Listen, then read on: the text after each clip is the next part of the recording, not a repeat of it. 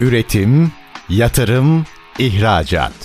Üreten Türkiye'nin radyosu Endüstri Radyo sizin bulunduğunuz her yerde. Endüstri Radyo'yu arabada, bilgisayarda ve cep telefonunuzdan her yerde dinleyebilirsiniz.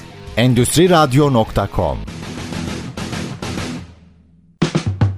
Çetin Ünsal'ın hazırlayıp sunduğu İşte Bunu Konuşalım programı başlıyor.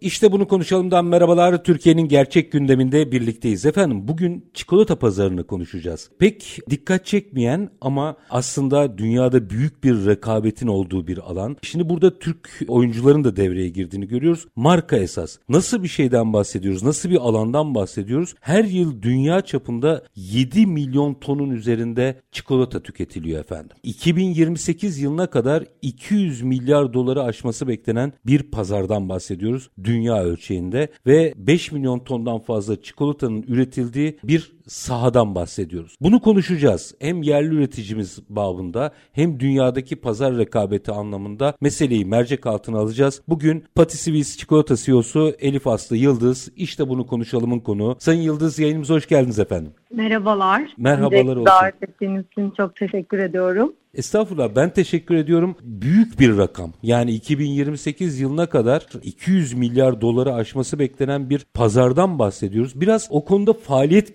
gösterenin penceresinden, gözünden dinlemek isterim açıkçası. Nasıl bir pazardan bahsediyoruz? Çikolata nasıl bir sektör oluştu? Çikolata gerçekten çok büyüyen bir sektör. Özellikle ben de geçen yani yılın kapanmasıyla Nielsen verileri incelediğimde gördüm ki yani %100 büyümüş bir pazardan bahsediyoruz. İki katına çıkmış böylesine hızlı tüketim grubunda bir ürün yok. Çikolata ve atıştırmalık grubu, işte sonrasında cips grubu, işte kahvaltılık grubu gerçekten kendini ikiye katlamış bir grup. Çikolata en hızlı büyüyen ve en umut vadeden sizin de verdiğiniz rakamlar gibi en hızlı büyüyecek ilerleyen dönemlerde de en hızlı gelişim gösterecek sektörlerden biri gibi duruyor. İçeride ve dışarıda hacim olarak baktığımızda Türk firmalarının şansı ne? Yani ben tabii Türkiye'de çikolata ana maddesi üretilmiyor. Hı hı. Ama ben üretici yönüyle gördüğümde Türkiye'yi çok şanslı buluyorum. Ama mevcut duruma baktığımızda bence dünyayla rekabette oldukça mütevaziyiz.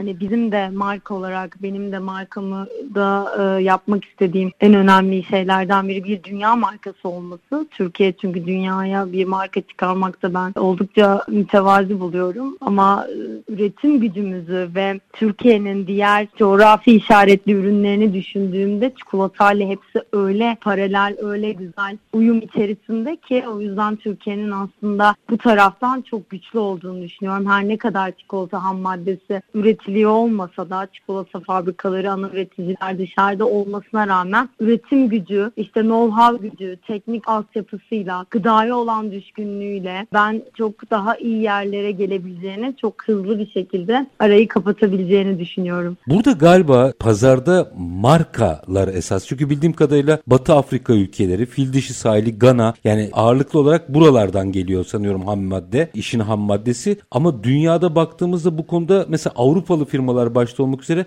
markaların rekabetinin olduğunu görüyoruz. Doğru mudur bilmiyorum. Sizin tespitlerinizi merak ederim. Evet tabii Avrupa'da bazı ülkeler özellikle işte Belçika gibi, İsviçre gibi çikolata konusunda artık kendisini ilk de olmaları kaynaklı her zaman için ilk de işte ilk e, Nestle'yi çıkaran e, İsviçre olması gibi en azından kalıplayan çikolatayı artık kendilerini çikolatayla nasıl bizim işte baklavamız var, nasıl bizim başka ürünlerimiz var, tatlarımız var, işte fındığımız var. Bu şekilde kendisini popüler etmiş durumda. Ama çikolata hem sağlığımıza olan faydalarıyla, etkileriyle hem tabii ki vazgeçilmez bir ürün olmasıyla Türkiye'de de oldukça e, ham maddenin getirilip kullanıldığı, Türkiye'de de oldukça tüketiminin fazla olduğu, Avrupa'ya kıyasla maalesef hala çok düşük olmasına rağmen ben çok büyük oyuncuların olduğunu düşünüyorum Türkiye pazarında da. Gayet güzel üreticilerin olduğunu düşünüyorum. Bence hızlı bir şekilde tüketimin de artmasıyla, tüketicilerin bilinçlenmesiyle hızlı bir şekilde dediğim gibi biraz önce arayı kapatacağını düşünüyorum. Sizin o konuda uyarılarınız var. Hadi madem tüketici bilincinden bahsettiniz. Çikolatayı da yeterince tanıyor muyuz bilmiyorum. Aslında belki biraz oraya da bakmak lazım. Çikolataya dair bilgi bildiklerimiz ve bilmediklerimizi de şöyle bir özetleyebilir misiniz bize? Tabii. Yani aslında biraz gerçek çikolatayı biliyor muyuz? İşte mesela üzerindeki kakao oranları ne diyor? Onu tam biliyor muyuz da ben emin değilim. O yüzden de her seferinde bunu anlatmaya çalışıyorum. Her böyle sizin gibi bana birisi mikrofon uzattığında ya çikolatayı nasıl yemeliyiz? İşte Türkiye'de çikolata biraz daha özellikle sütlü çikolatada kabul kriterleri yani kakao oran kriterleri daha aşağıda Avrupa ile karşılaştırdığımda ne demek diyorum? Yani bir sütlü çikolatanın kakaosu en az kakao kuru maddesi %33-34'lerde ve üzerindeyken sütlü çikolata diye kabul edilirken bu oran Türkiye'de daha aşağılarda kabul görüyor. Dolayısıyla da bu ne yapıyor çikolatadaki? İşte diğer yağların artmasını, diğer yağların kakao yağı dışındaki yağların eklenmesini sağlıyor. İşte biraz daha kakao kuru maddesi ne kadar düşerse ürünün şeker oranının artması gerekiyor tabii ki. %100'ü sağlaması gerekiyor. Bu oranların ikisi hangisi azsa diğer geri kalanı yüze tamamlayacak şekilde tamamlanması gerekiyor. Katı sıvı dengesinden. Dolayısıyla da oranların kakao oranlarının hep yukarılara çekilmesi gerekiyor. İşte yediğimiz bir bitter çikolata, yediğimiz bir sütlü çikolatada aynı şekilde beyaz çikolatanın kakao yağı oranının çok yüksek olması, iyi yağların, iyi kakaoların kullanılıyor olması her şeyde olduğu gibi nasıl kahve çekirdeğinde var, nasıl çayda var. Kakaoda da tabii ki çekirdeğin yetiştiği bölgelerin gerçekten iyi kontrol altında olması lazım. İyi çekirdekler olması lazım. Yani dediğim gibi bu kakao maddeleri başka yağların olmadığı %100 kakao yağının kullanıldığı çikolataların yenmesi lazım. Daha hmm. halkın 감사합니다. Kokolin olarak bildiği çikolata olmayan asla erimeyen işte sıcağa daha duyarlı özellikle sıcak ülkelerde tercih edilen mecburi tercih edilen çikolataların sağlığa da oldukça zararı var. O tıpkı katı yağların kullanıldığı diğer ürünler gibi olduğunu bilmek lazım. Ama çikolatanın e, özellikle bitter çikolatanın kakao oranı yüksek bir çikolatanın antioksidan etkisinden işte ne bileyim dişleri korumaya, odaklanmayı sağlamaya, işte zaten mutluluk mutluluk hormonu Hı-hı. kısmını hiç söylemiyorum. Etkilerinin olduğunu bilerek tüketimini arttırmak hatta çocuklarda birçok yani ne bileyim işte daha yağlı ürünlerin daha katkılı ürünlerin önüne geçirerek teşvik etmek ama doğru çikolatayı tüketmek gerektiğini tekrar böyle sizin aracılığınızda da söylemek isterim. Şimdi sözlerinizden şunu anlıyorum ki piyasada gördüğümüz her çikolata gerçekten çikolata değil. Evet maalesef iyi etiket okumak lazım. Etiket beyanının gerçekten doğru olması lazım. Bu üreticilere çok büyük yük düşüyor. Etiket beyanı mutlaka doğru olmalı. Doğru etiketlenmeli. İşte o noktada satış noktaları artık Türkiye'de iyice öne çıkıyor aslında. İşte iyice kalitelerini, kalite sertifikasyonlarını, işte kalite belgelerini istemeye başladı. İyice bu konuda inceleme yapıyor. Biz bizden bahsedecek olursam bu noktada biz de İngiliz Gıda Gıda Birliği'nin en büyük, en yüksek kalite sertifikasyonlarıyla donatılmış bir markayız. Artık ve hani tedarikçilerimiz de bu şekilde, bu şekilde izleyebiliyoruz. Çünkü gıda şeye çok açık bir sektör. Oynamaya. Kötü niyete diye söyleyeyim. Çok açık bir sektör olduğu için hem satıcıya çok büyük iş düşüyor burada satış noktalarına incelenmesi olarak hem tabii ki e, bakanlıklara e, hem de Çin'in rahat olabilmesi için üreticiye çok büyük düşüyor bence. Üreticilerin mutlaka doğru ürünü, kendilerinin yemeyeceği ürünü üretmemesi gerekiyor. Ben hep öyle diyorum. Siz kendinizin yemeyeceği, çocuklarınıza yedirmeyeceğiniz hiçbir ürünü üretmemek lazım. Bizde en içimize sinen, en doğru, en sağlığa ne olursa olsun sağlık artık yeni trendimiz, yeni pandeminin de bize öğren, öğrettiği şey daha sağlıklı, daha daha daha iyi mutlaka kaçamaklar oluyor. Ama bu sağlığı etkileyecek şekilde olmadığı sürece daha doğru ürünleri üretmek için her şeyi yapıyoruz. Bu konuyla ilgili özellikle hem Covid-19 sürecinin hem de iklim değişikliği faktörünün galiba hem de kakao üretimi açısından baktığınızda tabii bir takım riskleri de beraberinde getirdiği gözleniyor. İşin o boyutunu da biraz açar mısınız bize? Yani yani kakao tabii çok zor bir proje. Tabii kakao üretimi çok zor yani özellikle de o yetiştiği bölgenin şartları tabii ki işte bulunduğu bölgenin şartları işte dünya ticaretinde oldukça dezavantajlı olan ülkelerde yaşıyor kakao meyvesi. Bu bir meyve, bir çekirdek. Sebebiyle tabii ki hani son zamandan çok büyük kakao meyvesi ekicileri ve üreticileri bu konuyu çok ciddi şekilde ele almış durumda. Yani tükenmesinden birkaç yüzyıl sonra tükenmesinden falan bahsediliyor ki hani çikolata gibi bir e, şeyin yok olması hani mevzu bahis olamayacağı için çok büyük üreticiler çok ciddi sosyal sorumluluklar başlatmış hmm. durumda. Dediğiniz gibi mevsimsel. Bunun yanında bizim de Türkiye'de bir ilk olarak yaptığımız, başlattığımız adil ticaret belgeli üzerlerinde çikolatalarımızın da Fair Trade belgesini artık yerleştirdiğimiz e, yeni bir döneme geçildi. Artık bunlar sürdürülebilirliğin hayatımıza pandemiyle de birlikte çok daha hızlı girmesiyle artık böyle büyük markaların hiç gözünden böyle kaçamayacak bir konu haline geldi. Bu da e, dediğim gibi üreticilerin yaşam standartlarının kalitelerinin iyileştirilmesi, işte dezavantajlı olanlara kalkınma olanağı sağlanması, ekme, meyve çekirdeğinin ekme ve işletme tesislerinin büyük üreticiler tarafından kontrollü hale getirilmesi, işte ne bileyim çocuk işçi çalıştırılmasından kadınların daha çok üretime katılması ve eşit olanaklarda katılmasına kadar devam eden böyle sürdürülebilirliği dediğim gibi ele alan bir şey bu. Belgelendirme. Biz de Türkiye'de bir ilk olarak İsviçre'den getirdiğimiz ham maddelerle tamamen bu Fair Trade belgeli çikolataları üretiyoruz. 2020 şöyle, şöyle yapalım mı? Şimdi bu yarım kalmasın bir araya gideceğim. Tam bu aslında bahsettiğiniz konulardan adil ticaret diye bir kavramdan bahsediyorsunuz. Evet. Bu adil ticareti biraz açmanızı rica edeceğim ama minik bir araya gidelim. Yarım Tabii. kalmasın. Aranın ardından bu adil ticaret kavramını biraz bizde paylaşmanızı rica edeceğim. Ama minik bir ara. Aranın ardından Pati Swiss çikolatası, çikolata CEO'su Elif Aslı Yıldız'la sohbetimiz devam edecek. Kısa bir ara. Lütfen bizden ayrılmayın. Üretim, Yatırım, ihracat. Üreten Türkiye'nin radyosu Endüstri Radyo sizin bulunduğunuz her yerde. Endüstri Radyo'yu arabada, bilgisayarda ve cep telefonunuzdan her yerde dinleyebilirsiniz. Endüstri Radyo.com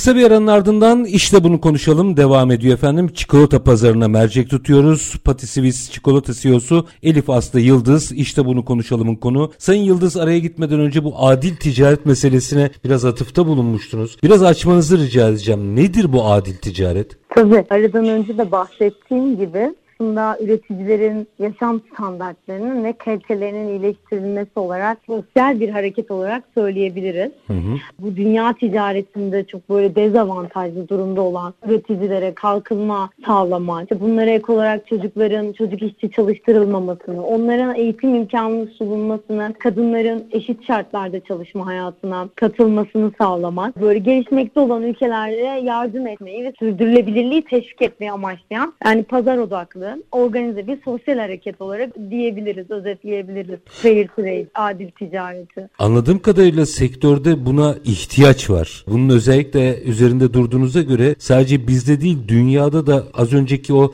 sahte çikolata vurgunuzla birlikte okuduğumuzda galiba burada belli normların esas alınması gereğine işaret ediyor gibi geliyor bana. Tabii özellikle kakao meyvesinin ekildiği bölgeler için yüzde yüz yani yaklaşık e, işte bu zamana kadar belki 7,5 milyon üreticiye bu sağlanmış durumda dünyada ama çikolata o çikolata konusunda çok daha fazla sürdürmek için tükenmemesi için doğru ekip biçmenin yapılabilmesi için buna çok acil ihtiyaç vardı. Dediğim gibi çok büyük bir hareket olarak başladı. Biz de Türkiye'de bir ilki yaparak bence çok da yakın yakışır bir şekilde oldu. Artık sadece adil ticareti destekleyen üreticilerin çikolataları kullanıyoruz ham maddelerini. Önemli bir etik duruş bence bu. Doğru. Onun ötesinde şunu da sormak isterim. Demin dedim ya Avrupa'daki rekabette marka çok ön plana çıkıyor. Bir de galiba burada inovasyon çok kritik noktalardan biri çok farklı çeşitte ya ben şöyle diyeyim ilk karabiberli çikolatayı yediğimde çok garip gelmişti. Sürekli bir inovasyon içerisinde galiba sektör. Doğru yani aslında hani ben böyle Türkiye raflarını biraz incelediğimde inovasyonun birazcık büyük çoğunluğunun paket alanında gerçekleştirildiğini hani bunun da ürün farklılaşması olarak kabul edildiğini gördüm. Yani yeni ürün tanıtımlarının böyle önemli bir kısmının gerçek yeniliklerden çok böyle var olan zaten rafta satılan ürünlerin çeşitli çeşitlendirmeden geçtiğini, bunun da hani e, raflarda daha çok yeri garanti edebilmek için birçok gıda üretici tarafından türetme yolunu, benzer ürünlerden türetme yolunu tercih ettik ettiklerini gördüm ve kendi markamda böyle ürün inovasyonlarını daha radikal inovasyonlar haline çevirmeye çalıştım. Çünkü gıda sektöründeki tüketicilerin üzerinde yapılmış böyle yeni ürünleri seçmedeki çekingen davranmalarının sebepleri böyle o evrim üzerine yapılan çalışmaların sonuçları hep tüketicinin yeni ürünlere yavaş adapte olmasını firmaların yani üreticilerin pazarlama politikalarının yetersizliği ve şirket içi koordinasyonsuzluk bulguları ağırlıklı olarak olduğunu gördüm. Dolayısıyla da bununla birlikte dediğim gibi çok daha radikal ürün inovasyonları yapmaya çalıştım. Ürünlerimizi çok böyle farklı, işte çok şaşırtıcı, böyle ne bileyim işte yeni pazarlama şeylerinden biri, araçlarından en önemlilerinden biri sosyal medya. Sosyal medyada yayınlanabilir, işte Instagramable terimine uygun öyle ürünler yapmaya çalıştım. Biz ürünlerimizi belki piyasaya çıkardığımızda böyle diğer firmalar Arge'ye bizden böyle 100 kat para harcıyordu. Ama ben olayın çok parayla ilgisi olduğunu düşünmüyorum. Hı hı. Olayın çalıştığımız insanlarda nasıl yönlendirdiğimizde onları ve işten ne kadar anladığımızda saklı olduğunu düşünüyorum. Gerçekten de böyle en üretken akıllarla birlikte inovasyonla her girdiğimiz kategoride inovasyonlarımızı hız kesmeden devam ediyoruz diyebilirim. Burada bir şeyi merak ederim. Şimdi ben bu konuda Türkiye'nin e, belli bir pozisyona gelmesi gerektiğini düşünüyorum. Yani bu kadar büyük bir pazarda 20 ülkede çalışıyorsunuz aslında, ihracat yapıyorsunuz. Oralarda Türk firması olarak faaliyet göstermenin avantajı ya da dezavantajı oluyor mu? Yani avantajı oluyor mu? Çok böyle korkunç bir avantajı yok. Hatta çok zorlanıyoruz hmm. diyebilirim. Ama bunu da hatta dezavantaj kısmından sayabilirim. Ama tabii ki Avrupa tasarımda, brandingde Türkiye'nin çok önünde. Pazarlama bütçeleri çok yüksek Avrupa'da. Türkiye'ye göre. Ama işte farklılaşmanın en önemli hedef haline geldiği bugünün günümüzde farklılaşmayı da yaratacak en önemli şeylerden biri bu tasarımlar, ambalaj tasarımları, marka tasarımları, ürünler, inovasyon. Dolayısıyla da patifisin sıyrılabildiği, kendine Avrupa'da raflarında dahi yer bulabildiği en büyük etkenlerden biri aslında bu. Biz pazarlama bütçelerinde ambalaj tasarımlarına ve inovasyona çok büyük bir bütçe ay- ayırıyoruz. Dolayısıyla da bu bütçeyle birlikte çok farklılaşabiliyor ve birçok birçok rafta yer bulabiliyoruz. Artık talebi talebi biz karşılayamaz hale gelmiştik son dönemde. O yüzden de yeni bir fabrika yatırımımız oldu. oldu. Hazır bir fabrikayı satın alarak kapasitemizi neredeyse 3,5-4 katına çıkardık. Bu en etkin ve ekonomik pazarlama araçlarının atlandığını düşünüyorum Türk markalarında ve onları Avrupa pazarında daha etkin kullanmamız gerektiğini düşünüyorum. Yani dezavantajlıyız bence Türk üreticileri olarak çikolatada. Ama dediğim gibi avantaj sağlamak için başka yollar var. Biz de onları kullanıyoruz. Raf rekabeti çok sert galiba değil mi dünyada? Tabii özellikle bizim sektörümüz için, gıda sektörü için oldukça ilerideler. Hem tüketim çok ileride. Raf oldukça, raf rekabeti oldukça fazla. Yenileme çok fazla. E, tüketici de hızlı tüketiyor. Rekabet çok çok fazla diyebilirim. Bir şeyi merak ederim orada. Mesela bakıyorum ABD pazarı var, Rusya pazarı var, İngiltere var. Hani üç benzemez gibi. Ürünleri nasıl koordine ediyorsunuz orada? Talep değişiyor mu? Evet değişiyor talep. Yani özellikle Amerika pazarı hediyelik ürünleri çok seviyor. Amerika'da en çok tercih edilen ürünler hediyelik ürünler, işte meyveli ürünler, özellikle son dönemde proteinli, işte glutensiz ürünler yani zaten tüketim de o kadar fazla ki pazarda. Özellikle son dönemde daha claim'i fazla. işte ne bileyim claim'den kastım glutensiz. de mesela sertifikasyonlardan koşerli ürünler yani daha sertifikasyona düşkün, daha kalite standartları yüksek. Dediğim gibi gluten kesim, daha yüksek proteinli ürünlere atıştırılmalık sektörü Amerika pazarı için kaymış durumda. Avrupa'da ise daha el yapımı, daha ambalaj tasarımının işte önde olduğu, daha küçük porsiyonlu ürünler. Rusya'da ise durum Türkiye ile biraz benzer. Bence hatta bayağı benzer. O yüzden Türkler bence Rusya pazarında oldukça aktifler. Biz de zorlanmıyoruz Rusya pazarında. Ama Rusların tüketim alışkanlıkları biraz daha hızlı tüketime ve daha şekerli ürüne daha yakın diyebilirim. Operasyonları yönetirken peki nasıl bir strateji belirliyorsunuz? Çünkü neticede bir seri üretim söz konusu ve yani 20 ülkenin birbirine benzemeyen tüketici tercihlerinde orada pozisyonlanmak nasıl bir strateji? Yani zaten bizim o kadar geniş bir ürün gamımız var ki yani herhalde 20 ülke değil böyle bir yaklaşık 50 ülkeye çıksak tüm ülkelere farklı ürün verebilecek durumdayız. Arge altyapımız o kadar iyi ki dediğim gibi fikir üretimine çok yatırım yapıyoruz biz. Dolayısıyla yeniliğe çok yatırım yapıyoruz ve yeni ürünümüz işte her kulvarda olmayanı yapma tutkumuzla birleşince ürün sayımız oldukça çeşitleniyor. Çok fazla kategorideyiz yani bunun yanında hem tamam ana faaliyet alanımız kesinlikle çikolata. Bu iyice de arttı dediğim gibi biraz önce bahsettiğim yatırımımızla birlikte ana faaliyet kalemimiz kesinlikle çikolata haline geldi. Ancak onun dışında çok fazla da diğer alanlarda yatırımlarımız var. Örneğin granolalarda, işte yulaf grubunda, bar grubunda, sağlıklı atıştırmalık gruplarında hatlarımız oluşmaya başladı ve o hat kapasitelerimizi her gün arttırıyoruz. Bunun dışında kremalarımız var. Bizim çok yoğun bir şekilde ürettiğimiz salata bazlı, fındık bazlı, kuru yemiş bazlı ezme ve krema gruplarımız var ki o grup o kadar çeşitlenebiliyor ki o kadar pazara göre aslında pazarı hissettiğiniz an e, mesela burada bize patentli bir e, tescilli patentli bir ürünümüz var vegan krema. Hani birçok pazardan olmayan bir üründü.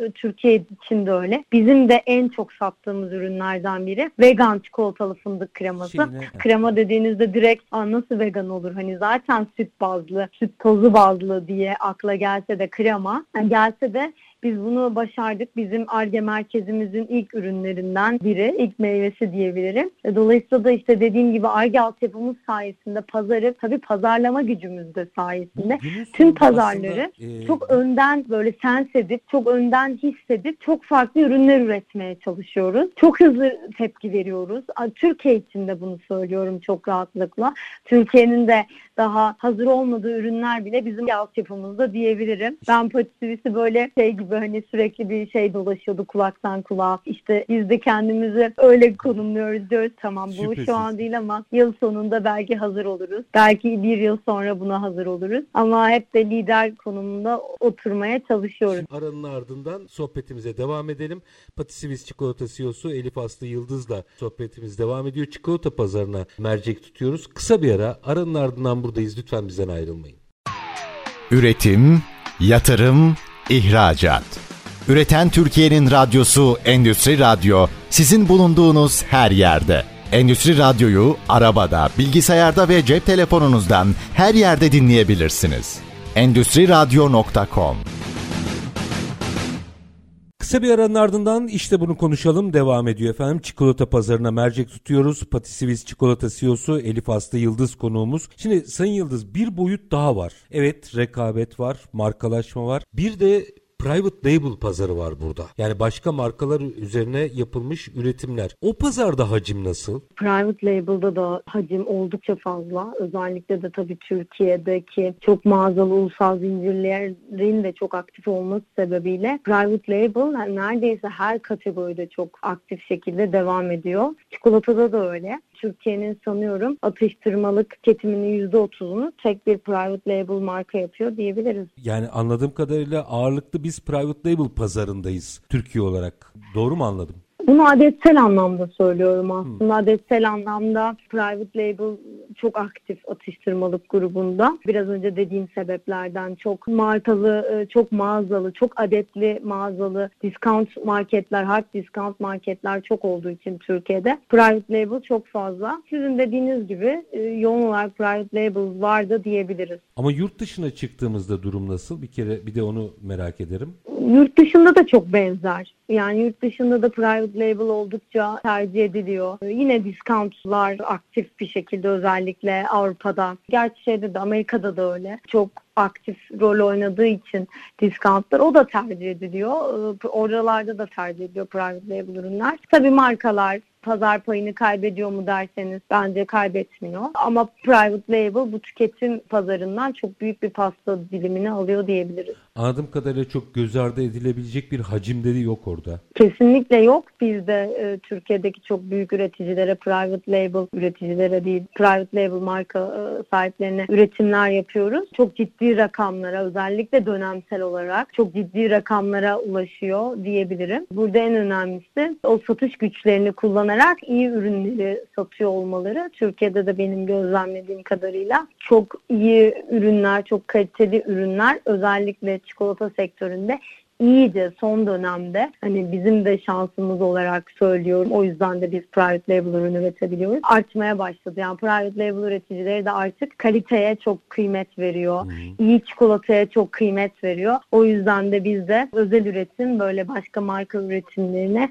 alt yüklenici olabiliyoruz. Türkiye'de yerli yabancı rekabeti nasıl? Yerli yabancı rekabeti. Yani yabancı yabancı markaların fiyatları çok yüksek konumlanmış durumda Türkiye'de. O yüzden ben benim bildiğim kadarıyla ki e, sanıyorum doğru. Yerli oranı çok yerli tüketim oranı çok daha yüksek. Çok çok yüksek diyebiliriz. Tabii ki çok da dediğim gibi çok eski, çok iyi üreticiler de var bu pazarda. Hı hı. Çok köklü üreticilerin de olması sayesinde ve tabii ki dediğim gibi bu büyük markaların, yabancı markaların Türkiye'de Türkiye'deki üretim tesislerinin olmaması ve fiyatlarının çok yüksek konumlanması ithal grubun sebebiyle de bu oluyor tabii ki. Makas bayağı açık diyebiliriz. Şimdi biraz çikolata pazarından çıkmak istiyorum.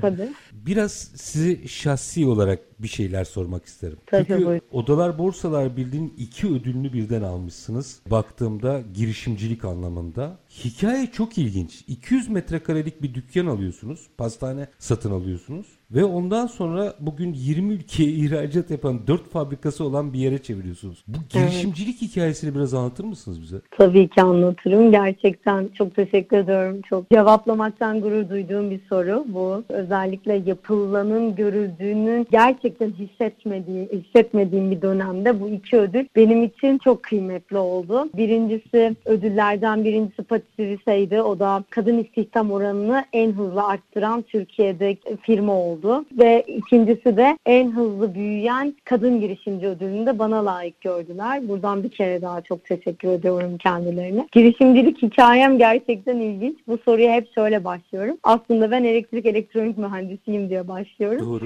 Çok e, Türkiye'de büyük bir fabrikada e, kart üretim yapan, elektronik kart üretim yapan Türkiye'nin en büyük fabrikalarından birinde savunma sanayi üretim mühendisi olarak çalışmaya başladım. Yaklaşık 7 yıl kadar da çalıştım. Aslında en büyük tutkumu da işim haline dönüştürmeye karar verdim. Tabii inanılmaz bir karardı. Burada diyorum ben her zaman şöyle söylüyorum bunu tanımlıyorum. Hani 35 yılda aldığım inisiyatiflerim beni bu noktaya getirdi diyorum. Gerçekten 200 metrekare alanda başlayan hikayem o tutkum, işte yeni ürün üretmeye, en farklı üretmeye, bunu da dünyanın her noktasında satmaya ve işte başta tabii ki bulunduğum topluma ekonomik ve işte biraz önceki ödüllerimde en kıymetlisi ödüllerin de taçlandırdığı sosyolojik olarak nesiller boyu fayda sağlama, global bir marka yaratma hayalimle aslında çıktım yola ve böyle hayalini kurduğum işte çok farklı olduğunu düşündüğüm ürünlerle tabii ki yani bir girişimcime yaptığım diyorum hayatımdaki en önemli 15 dakikalık iş teklifi sunumumla tabii ki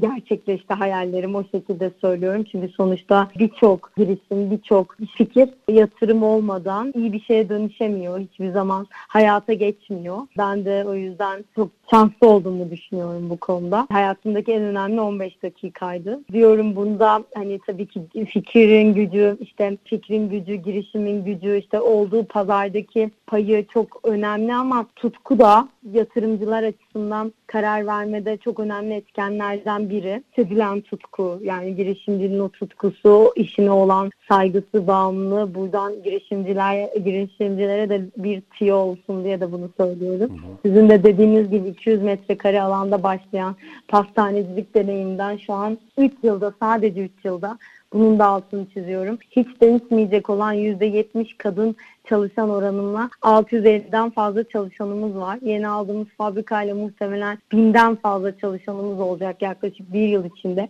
30 bin metre kapalı alanda üretim.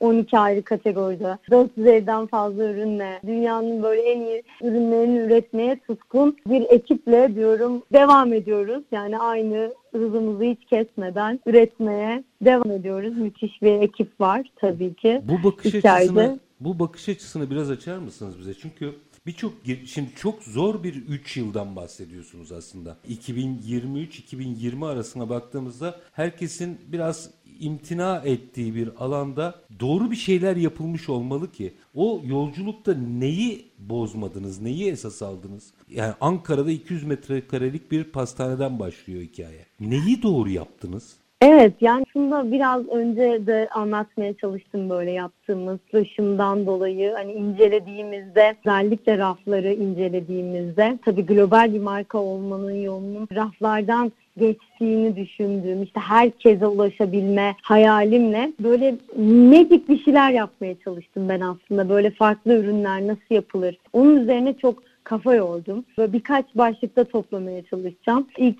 hani ürünlerimi bulduğumda dediğim gibi yatırımcım o ilk ürünlerime kararı vermişti ama sonrasında böyle benim gibi dünyadaki en iyi ürünü üretmeye tutkun insanları işe aldım aslında. Yani fikir üretimine çok yatırım yaptık. Fikir üretimi için organizasyon yapısını işte dikeyden daha yatay, o işte bu üretken akılların inkar ettiği, o yöntemin tutmadığı hiyerarşik yapıdan daha üst yönetime ulaşabilir yapılara çevirdik. Burada şunu fark ettik ki organizasyon rakip firmaların kopyalayamadığı ender şeylerden. Hep farklı olmayı hedefledik. Hala da hedefliyoruz. Hep daha hedefleyeceğiz. Gerçek yenilikleri yapmaya çalışıyoruz. Çünkü yeniliğin insanda dopamin salgıladığını biliyoruz. Yani dopamin de beynin kaydet tuşu. Ben böyle anlatıyorum. Geçen TEDx konuşmamda da böyle söyledim.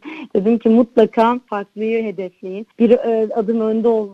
Fikir üretimine yatırım yapın. Yenilik dopamin üretiyor. E, yenilik olduğunda akılda kalıcı olursunuz. Biz de aynen böyle yaptık. Arkadan gelen ürünlerle. Tabii ki üçüncü başlığı da kalite olarak verebilirim. Şu an kullandığımız ham madde İsviçre'den getiriyoruz ve İsviçre'den getirdiğimiz ham maddeyi en kusursuz şekilde en iyi çikolata yani paranın satın alabileceği en iyi çikolatayı üretiyoruz. Kendimizi bu şekilde en azından böyle tanımlıyoruz. Hı hı. Anladığım kadarıyla burada işin sırrı ekip. Ekip, evet. Kesinlikle ee... ekip. Yani bir kişi birçok şey yapabilir ama bir ekip inanılmaz şeyler yapıyor. Kesinlikle organizasyon. Dev bir kadro var özellikle yani çok üretken akıllar var Pozitivist'te. O üretken akıllar sayesinde ve onların e, o inovasyonu ben hani CEO'suyum ama inovasyon kurulu başkanıyım aslında Patitivist'te. O inovasyonu yönetiyorum. Yani o fikirlerine, işte, e, ürettiklerine değer veriyoruz. Onları değerlendiriyoruz, hayata geçiriyoruz. Aslında hani olanı kopyalamak yerine işte burada var biz ne yapalım değil. Biz yeni ne yapıyoruz? İşte ne bileyim biz hep şöyle tanımlıyoruz. Kendimizi çok da seviyorum. Bir kilo keke iki kilo elmayı nasıl sığdırırız olarak bakıyoruz. Böyle baktığınızda ortaya çok inovatif, çok yenilik yenilikçi, çok şaşırtıcı, ne bileyim çok farklı böyle kökünden kullanışlı ürünler çıkıyor ve çok alana girmeye başladık. Çocuklara dokunuyoruz. Boşluk gördüğümüz, yanlış gördüğümüz her alanı inovasyonlarımızla değiştirmeye çalışıyoruz. Bir ifade kullandınız, orayı açmanızı rica edeceğim. Ulaşılabilir yönetim katı dediniz. Şimdi bu kıymetli bir şey. Hele ki bugün insan kaynağı ve yetenek yönetiminin konuşulduğu bir dünyada o kurguyu nasıl kurdunuz? Şöyle, hani yöneticiler olarak biz böyle bir şeyi yönetmeyi severiz. Hani bir şeyin yap, yapılmasını mı istiyoruz mutlaka birini başa geçiririz. İşte inovasyon dediğim kesinlikle bu bilindik yöntemleri karşı savaş veriyor. Dediğim gibi o üretken akıllar e, üst yönetime aslında bağlı olmak değil, sorunlarını daha hızlı çözebilmek, fikirlerini daha hızlı duyabilmek ve hayata geçirebilmek için direkt çalışmak istiyor. Bu hiyerarşik yapıyı kesinlikle kabul etmiyor. Yani başa birinin gelmesini ve onun üzerinden olayların çözülmesini kabul etmiyor. Aslında biz de biraz bunu yaptık. İşte organizasyonun işte bir tek kişinin çok şey başarabileceğini ama çok kişinin insanı etrafında topladığında, harekete geçirdiğinde büyük bir şeyler başaracağını hep söyledik ve en sonunda insanlar bunu bizim 3 yılda geldiğimiz noktayı gördüklerinde daha çok cesaretlendirdiler. Yani zaferi herkese armağan ediyoruz. 3 yılda gelinen noktayı cesaretlendiriyoruz. İşte en çok yapmaya çalıştığımız şeylerden biri de hedef gruplara göre ürün tasarlamıyoruz. İnsanlara insanlara biz yön vermeye çalışıyoruz. Bu şekilde diyebilirim. Gidip bu girişimcilik hikayenizi yeni girişimcilerle paylaşıyor musunuz? Elimden gelen her yerde. Yani bir TED konuşmasını yeni bitirdim. Ot Today'dim en son. İşte bizim için çok, Türkiye için çok kıymetli bir okul. Sonra davet edildiğim her yere vakit buldukça özellikle sosyal medyayı da çok aktif kullanıyorum. Her yerde avazım çıktığı kadar cesur olun, alın o inisiyatifi diyorum. Kararlı olun, farklıyı bulun, düşünün, düşünün, düşün, düşünme tatilleri yapın diye. O kadar çok söylüyorum ki yeni bir TED konuşmasına daha davet edildim. Böyle hayatımın sonuna kadar yaşadıklarımı daha da fazla tabii bu yolda çekilen acıları da unutmamak lazım. Onu da ekleyerek, vazgeçmeyerek yani ben hep söylüyorum insan karakterinin belki de en önemli özelliklerinden biri vazgeçmemeyi, değişmez kararlılığı diyorum. Hiç vazgeçmeyerek yapmaları konusunda cesaretlendirmek için elimden geleni yapıyorum. Siz de bir vesile oldunuz. Bu kadar bana zaman ayırdınız. Bunun için de ayrıca çok teşekkür ediyorum. Çok ilginç bir hikayeniz var çünkü. Son bir şey soracağım. Süren bitti ama bunu da bir cümlede olsa alacağım. Son derece iyi bir firmada, şimdi firmanın adını vermeyelim. Savunma sanayi gibi, savunma sanayi gibi kritik bir sektörde bir mühendis olarak çalışırken konfor alanınızı bozmaya nasıl cesaret ettiniz? Gerçekten yani babamın da her zaman için her yaz babama bir fizibilite hazırlıyorum. Baba çok istiyorum, çok istiyorum. Babam bana diyor ki dersiz başına ders alacaksın deli misin? O kadar rahat, o kadar dediğiniz gibi konfor alanı, e, verdiğim onca yılım, okuduğum üniversite hayatım var. Dediğiniz gibi o çok zor bir karar. Tam bir dönüm noktası. Ama en büyük hayalim, tutkum diyebilirim. Tabii ki bunun üzerine bunu bu kararı alabilmek için bir şeyleri eklemelisiniz mutlaka. Zaman harcamalısınız. Tamam bu sizin hobiniz gibi, en büyük hayaliniz gibi görünüyor ama ona mutlaka bir şeyler daha katmalısınız. Ben de bunları yaptım. Bulduğum bütün eğitimleri aldım. Gaz gastronomi üzerine, gıda üzerine bir dönem Başkent Üniversitesi'nde gastronomi dersleri verdim. Aldığım hocaların derslerine katıldım. iş deneyimi üzerine. Bulduğum bütün, dünyada bulduğum en iyi eğitimlere, işte en iyi şeflerin kitap e, çevirilerine ücretsiz yapmaya başladım. O kadar çok şey öğrendim ki evimin mutfağını şeye çevirdim. Bir pastaneye çevirdim. Pastane mutfağına ve sonuçta da çünkü babam hep şey dedi ya böyle bir şey yapacaksan da kimse olmadığında bile devam ettirebilmelisin. Birkaç söylediği şeylerden biri. İkincisi bak altındaki arabayı satarsın, personel maaşını ödersin. Yani benim için hayat dersleriydi bunlar. Bu şekilde tabii ki biraz da eğitim de alarak, cesaretimi toplayarak karar verdim diyebilirim. Ama en önemlisi de hiç vazgeçmedim. O kadar çok vazgeçecek şey geliyor ki başımıza. O kadar kararlı ve o kadar sağlam durdum ki sonu güzel oldu diyebilirim. E, sanıyorum işin başarının e, en azından yarısını teşkil ediyor. Biz hem çikolata sektörünü konuştuk sizde hem de aslında bu girişimcilik hikayenizi mutlaka dinleyicilerimizle paylaşmak istedim. Çünkü hoş bir hikaye. Yani 200 metrekarelik bir esnaf olarak Ankara'da bir pastaneden başlanan bir yolculuk. Bugün 4 fabrikaya kadar ulaşılabiliyorsa 3 yılın içerisinde ihracatla birlikte bence mutlaka bu girişimcilik hikayesinin de paylaşılması gerekiyordu. Patisivis Çikolata CEO'su Elif Aslı Yıldız. Çok teşekkür ediyorum efendim değerlendirmeleriniz için. Ben çok teşekkür ediyorum davetiniz için. Gerçekten çok mutlu ve oldum ve çok keyifliydi benim için Çetin Bey. Çok zaman ayırdınız bana. Çok kıymetliydi. Çok teşekkür ediyorum bu güzel yayın için. Estağfurullah var olunuz efendim. Çok çok teşekkürler. Evet bugün konumuz Patisivis Çikolata CEO'su Elif Aslı Yıldız'dı. Hem biraz çikolata pazarına baktık. Çok ciddi bir rekabetin olduğu, raf rekabetin olduğu bir alandan bahsediyoruz. Aslında yine yineleyeyim daha doğrusu 2028 yılında da çok ciddi ciddi 200 milyar dolarlara varacak bir dünya çikolata pazarından bahsediyoruz. E bu konuyla ilgili Türkiye'de yapılmış bir atılım, bir girişimcilik hikayesiydi aynı zamanda Elif Aslı Yıldız'ın. Nitekim Türkiye Odalar ve Borsalar Birliği'nde de zaten bu çıkış görülmüş ve ödüllendirilmiş. Biz de sizle paylaşalım istedik. Her zamanki gibi bitirelim. İşinizi konuşun, işinizle konuşun. Sonra gelin işte bunu konuşalım. Hoşçakalın efendim.